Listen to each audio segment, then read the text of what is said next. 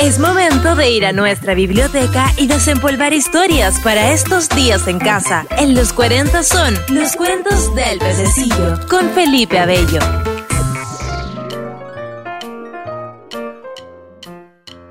La Sirenita de Hans Christian Andersen.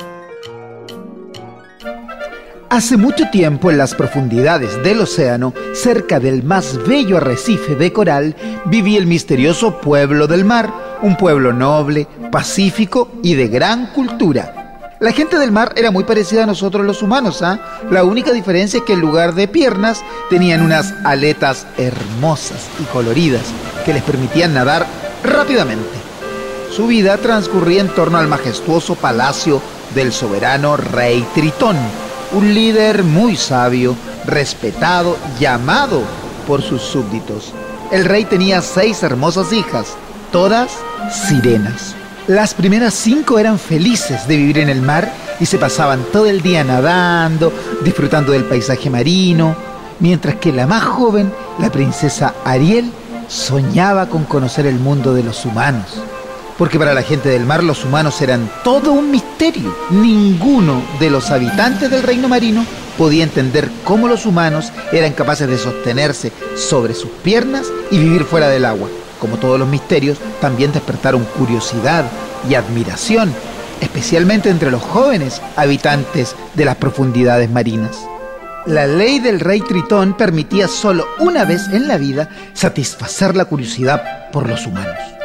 Día de su cumpleaños número 18, los jóvenes habitantes del mar podían subir a la superficie y conocer el mundo fuera del agua. Y por fin había llegado el momento mágico para la hija menor del rey. Ariel había escuchado con inquietud las historias de sus hermanas. La mayor había asistido a una fiesta junto al mar. La mediana había visto a dos jóvenes casándose en un barco. La tercera había escalado en invierno en medio de témpanos de hielo y animales rarísimos como focas y pingüinos. La cuarta hermana había visitado los países del este y la quinta, un poco mayor que Ariel, había visitado las costas habitadas por animales salvajes. Finalmente llegó su turno. La sirena se dirigió a una pequeña ciudad pesquera. Allí habían cientos de pescadores que compraban y vendían cosas de todo tipo en la larga pasarela que atravesaba el puerto. Había cientos de puestos apelotonados uno sobre otro, con unas telas que servían de tejado de vivos colores que se movían al son de la brisa marina. El sol era intenso y había un murmullo generalizado, casi monótono, que solo se veía alterado por el ocasional ruido de las gaviotas.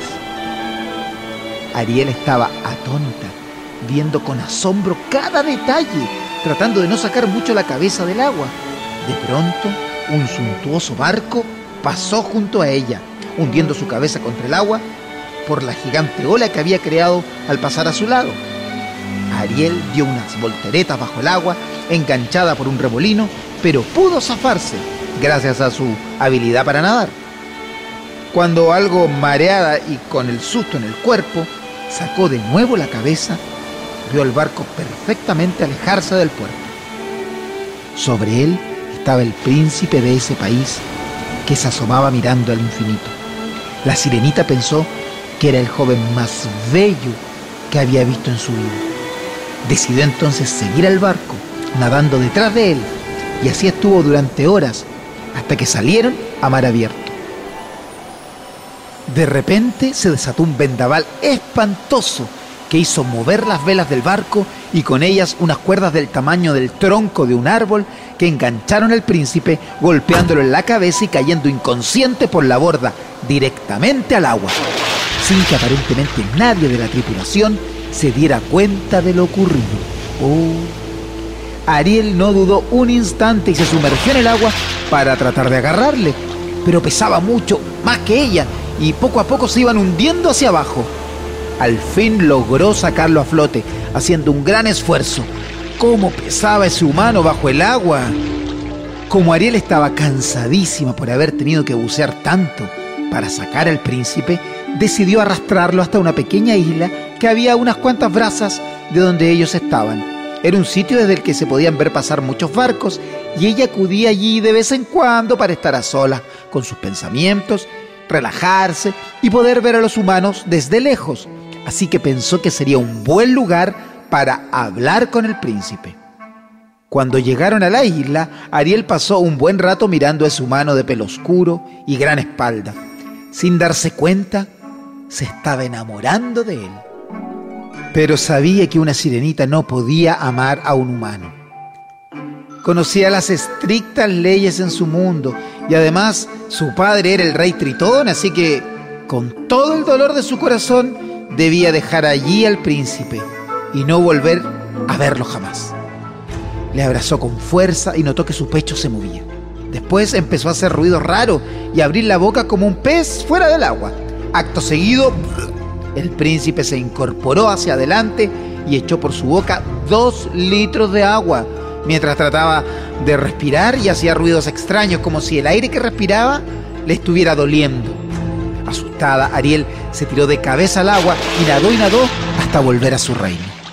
Se escapó, se arrancó Pasaron los días y la sirenita estaba cada vez más triste. Quería, la verdad, volver a ver a su peculiar príncipe a cualquier precio. En las profundidades de un abismo marino había una bruja, temida por todos, una señora muy desagradable, pero de las que se decía que era capaz de hacer maravillas excepcionales. Todo el mundo le tenía miedo, incluso nuestra sirenita, que estaba convencida de que era la única que podía ayudarla. Así que se fue al abismo, pasando entre medusas, pulpos, serpientes y otros monstruos marinos que protegían la cueva de la hechicera. La bruja la escuchó y cuando terminó hizo un silencio mientras sus ojos amarillos se clavaban en los de Ariel y dijo con una desagradable y áspera voz, Tú sabes que las criaturas del mar no podemos amar a un humano, excepto a costa de inmensos sacrificios. Puedo hacerte un hechizo, pero tendrás que darme tu voz a cambio. Debes saber que si tu príncipe no siente lo mismo por ti, mm, no sobrevivirás fuera del agua y te derretirás como la nieve. Tú decides si tomarla o no. La sirenita, fíjate, aceptó. Perdió la voz inmediatamente y salió a la superficie con el filtro mágico de la bruja en la mano. Nadó hasta la playa donde había dejado al príncipe, bebió el brebaje mágico que la bruja le había dado y después de un fuerte mareo, ¡pum!, se desmayó. Cuando recobró el conocimiento, su cola de pez se había convertido en dos hermosas piernas. Tambaleándose, Ariel se puso de pie, pero a cada paso que trataba de dar, se caía al suelo todavía no estaba acostumbrada a usar sus nuevas piernas. Mientras tanto, el príncipe caminaba por la playa esperando encontrar a la persona que lo había salvado. De repente y a lo lejos la vio y quedó, fíjate, inmediatamente enamorado también. La sirenita ya no podía hablar, así que no sabía cómo iba a poder conquistar el amor del príncipe. Pero cuando se vieron por primera vez, entendió que no haría falta decir mucho. Ambos se fundieron en un largo abrazo y el príncipe le dio las gracias por haberle rescatado.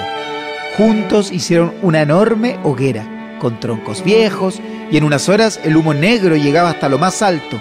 Sabían que esa señal se vería desde la costa. Por la noche un barco con las banderas de la realeza se aproximaba a la orilla. Los soldados de la Guardia Real estaban atónitos mientras desembarcaban en la isla para ayudar al príncipe y a Ariel a subir al barco. No podían cerrar la boca del asombro.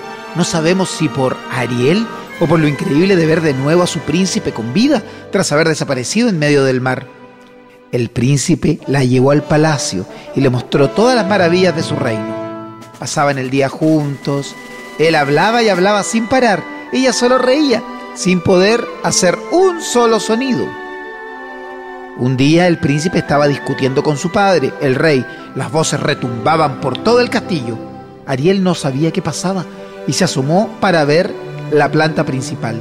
Allí en la mesa del comedor estaba el anciano rey y de pie frente a él el príncipe. Y enfurecido gritaba, Pero padre, no quiero casarme. Estoy enamorado de la chica que me ayudó ese día en el, del naufragio. Solo la amo a ella. Si me caso será con ella, no con alguien que no conozco. La sirenita estaba asustada, pero estaba también feliz de oír esas palabras. Entonces llegó el día en que la hija de un rey vecino vino a comprometerse con el príncipe. Habían tratado de evitar la boda por todos los medios, pero nada había funcionado. El rey decía que se debía casar con una princesa y no con una persona que no conocían. Estaban desesperados. Sabían que estaba todo perdido. Hubo grandes celebraciones por el compromiso de los dos príncipes en un espléndido barco que atracaron en el puerto y decoraron con todo tipo de adornos. La sirenita había sido invitada a la boda, pero estaba tan triste que solo podía mirar al mar, sabiendo que en unas horas volvería a sumergirse en él para siempre. De repente vio a sus hermanas saliendo de las olas. Había algo distinto en ellas. Se habían cortado el pelo. Hablamos con la bruja, dijeron. Nos ha cambiado nuestro pelo por tu voz. Tan solo tienes que pronunciar las palabras exactas a la persona exacta. Si él las oye, volverás a poder hablar y conservarás tu aspecto humano. Si no, tendrás que volver al mar de inmediato antes de que te conviertas en espuma. Ante la atónita mirada de todos los invitados que estaban alucinando viendo a las sirenas merodear por las aguas, Ariel buscó a su príncipe que esperaba sentado con cara de aburrimiento a que la ceremonia empezara. Ariel no lo dudó, se abalanzó sobre él y le dijo al oído, Te quiero, te quiero, te quiero. Algo debió ocurrir entonces, porque todo el mundo dio un largo ¡Oh! Y Ariel comenzó a brillar con mayor intensidad que la luna. Ambos se fundieron en un abrazo y se hizo el silencio. La futura princesa con la que se iba a casar el príncipe y que tampoco ella quería casarse, aprovechó la confusión para escaparse. Todo ocurrió muy rápido, pero hay quienes dicen que un enorme ser, mitad hombre, mitad pez, apareció de entre las aguas con una brillante corona y un reluciente tridente. Sí, era el rey Tritón. Ahora, los dos reyes estaban obligados a entenderse sus hijos iban a casarse y daba igual lo que ellos pensaran. Así que decidieron dar la bendición y aceptar lo que los novios querían. Se celebró una gran boda, peculiar cuanto menos, en la que acudieron invitados de todo el reino, humano y submarino. Y así Ariel y el príncipe pudieron vivir tranquilos y felices para siempre. Me entró una basurita al ojo. Este fue otro de los cuentos del pececillo en los 40. Felipe Abello nos trajo otra historia para nuestros días en casa.